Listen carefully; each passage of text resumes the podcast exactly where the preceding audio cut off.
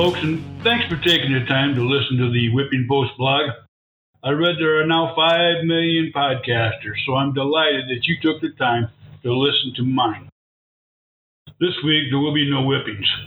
Instead, I intend to show you the other side of my writing, thoughts of which do not require a whip, and of which I put out about every fourth week.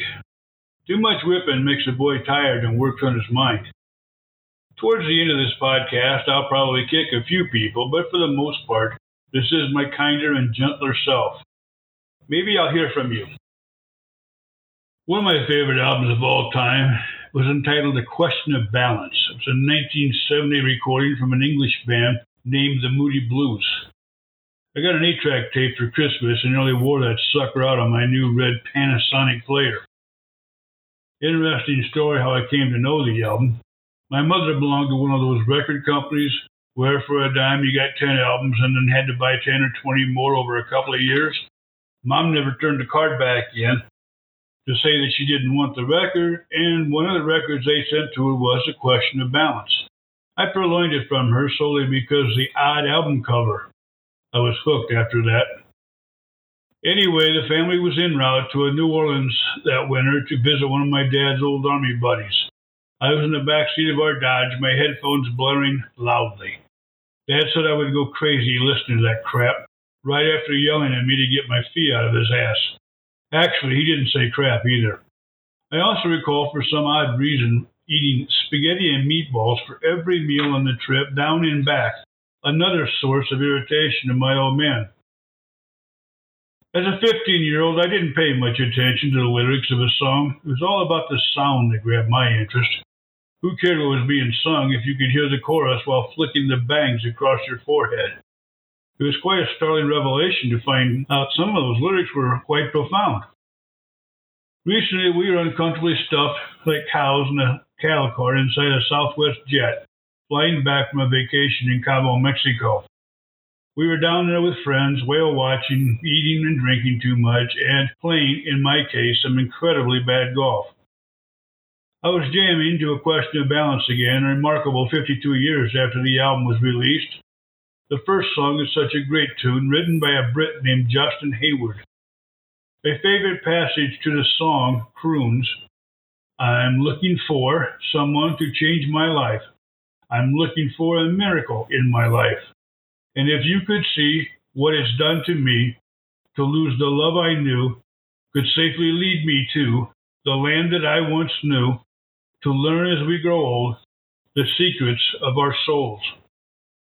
It's said the album is about how people rush through life too fast, forgetting to live their lives and to love. Somehow, the thought of a rocker from the 60s and 70s forgetting how to live life fully and finding all the love he wants, at least nightly, just doesn't compute. To learn as we grow old the secrets of our souls. What a prophetic line, written and sung so soulfully by a then 24 year old musician. For the rest of the flight home, I pondered the meaning of those words, feeling more melancholy as the miles whizzed by. Where did Hayward get the insight of those words so early?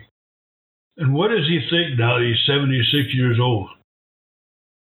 How many times have you looked back on your life and thought, what would you do differently now that you have acquired the wisdom to know better? Can wisdom only come from bad choices and roads not taken? That's how I got any wisdom I may be credited with. Why can't we have the vigor of youth and the wisdom of age at the same time? Think of what a better world it might be. And yet, most vexing, in the moments just before life ends, one still doesn't know what's next. Oh, one may have strong beliefs of where they are going next, but deep down in the darkest reaches of a soul, nobody knows. It's a damn mystery forever elusive to mankind. That and how Joe Biden got 81 million votes from his basement. So the following day, I was sitting in church, snoozing off and on in between sharp elbow pokes from the wife. I was so tired. I needed a vacation from my vacation. The sermon detailed the chronicles of Jonah and the whale, a tale I hadn't heard since about when the Kennedy brothers were simultaneously boinking Marilyn Monroe. Feeling a little guilty from my lethargic behavior in church, when I got home, I reviewed the biblical story to learn the gist of what my drowsy behavior caused me to miss. Essentially, the message is that God gives second chances. The fact He gives second chances made me feel better about my slothful behavior, but I also discovered a deeper meaning, perhaps an answer to my thoughts on the plane from the prior day. An analysis of the story is that being in the belly of the whale might be seen as a figurative death and resurrection for mankind. That is not wisdom that just occurred to me. I read it. But perhaps it's the answer to what lies ahead, and that wisdom gained over a life of trial and error may be used in the next chapter of our being. You have to admit, it's a comforting thought. I doubt Justin Hayward was that insightful back in 1970. I'm mindful it could have been the product of some hallucinogenic escapades, but life is funny that way. Check out the album. On to other topics now. Rest in peace to Jeff Beck and David Crosby. Your contributions to rock music were very much appreciated. I saw both of you in concert. It was guys like you that helped to form classic rock into the best music ever made. I'm sure neither of you are conservatives, but I like you guys anyway. Did you see 20 states and the conservative legal group America First Legal are suing the Biden bunch over its expanded humanitarian parole program, allowing thousands of illegal migrants into the U.S.? The lawsuit is seeking to block bonehead Biden from allowing up to 30,000 migrants from Haiti, Nicaragua, Cuba, and Venezuela into the U.S. each month. I have no idea if this lawsuit will stem some of the flow of illegals over the border, but it's about time somebody tried something to prevent cheap labor and Democrat voters from coming here illegally. The way the border matter has been handled has been cruel to the people living along the border, as well as the illegals who think they are coming here for a better life than winding up on the street. There should be a special place in hell for those people allowing this to go on. Speaking of illegal immigrants, have you noticed if you get a news program to mention the mess at the border at all, they won't call the people flooding across the border illegal immigrants? Those bastards on TV will tie themselves up in pretzels before calling them anything but illegal. Deal with it. Those people are here illegally, regardless of their circumstances or how the media presents it. On that same note, Connecticut is proposing a bill to allow illegals to vote now. It would be great if Texas Governor Greg Abbott started shipping busloads of illegals to Connecticut. See what the voters think then. Probably about as much as their neighbors at Martha's Vineyard did.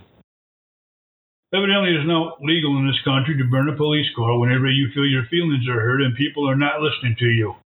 I'm talking, of course, about the recent temper tantrum by Atlanta miscreants and the shift in Antifa thugs. You can always tell an Antifa thug, they're the ones hiding behind a mask. I guess they did arrest a few of the miscreants, but what is that going to do if big city politicians just let them go, as was done with a few? These tirades are bullshit, and it's time to stop them in their tracks. Rubber bullets, stocks, and public floggings might help that situation, especially of the Antifa thugs who fly in for the event. One gets caught with an out of state license, in the stocks they go, rotten eggs and all. Check that. With the price of eggs nowadays, better just throw trash. For the record, I have a son in law who is a cop. He is the father to three of my grandkids. That gives one a new perspective about cops and the thugs that challenge them. Last week, I told you the Buffalo Bills were going to win the Super Bowl. I meant next year, not this one. I have no friggin' idea who will win now. They all seem equally as good. I guess I'll put the hex on the Bengals by rooting for them now. I don't like Kansas City, the 49ers, or the Eagles, so I'm left with nobody else but Joe and the Bengals. Poor Joe. I want to go on record starting by saying I don't like the gas bag known as Alec Baldwin. What a neurotic narcissist piece of crap the guy is. Having said that, I think he's getting hosed on that gun ramp where he shot that woman on a production set. As big of an ass as he is, I really doubt he got out of bed that day and thought he'd shoot somebody. My question is, why was there even a real gun on the set? Perhaps the person that brought the real gun should be charged with some sort of crime and let the whole thing drop as a sorry accident. By the way, am I the only person enjoying the Taylor Swift Ticketmaster brouhaha? I took a bit of heat from a couple of people regarding getting back on Facebook. Folks, I deleted my personal account. The new page is a business account and used solely to promote the blog and podcast. It's a way to get this message out to folks that otherwise would never see or hear it. There will be nothing posted there but conservative material, and I don't intend to give Zuckerberg a dime. I wasn't on there for more than a day when those nerdy, dumbass fact checkers attacked me right away. So, to you guys that don't like Facebook, I understand and agree with your position. Please don't take my picture down off the wall it's just a way to spread some of that good old fashioned conservatism. I've reached my time limit. I already have next week's blog done, so I guarantee you the whip will come back out. Drop me a note and let me know how you think this week went without the whip. Don't forget, you can catch my podcast right on my blog post at weberswhippingpost.com. While you are there, check out some of the other material on the website. Let me know if there's something else you'd like to see. Until next week, so long, folks. Thanks a million for listening.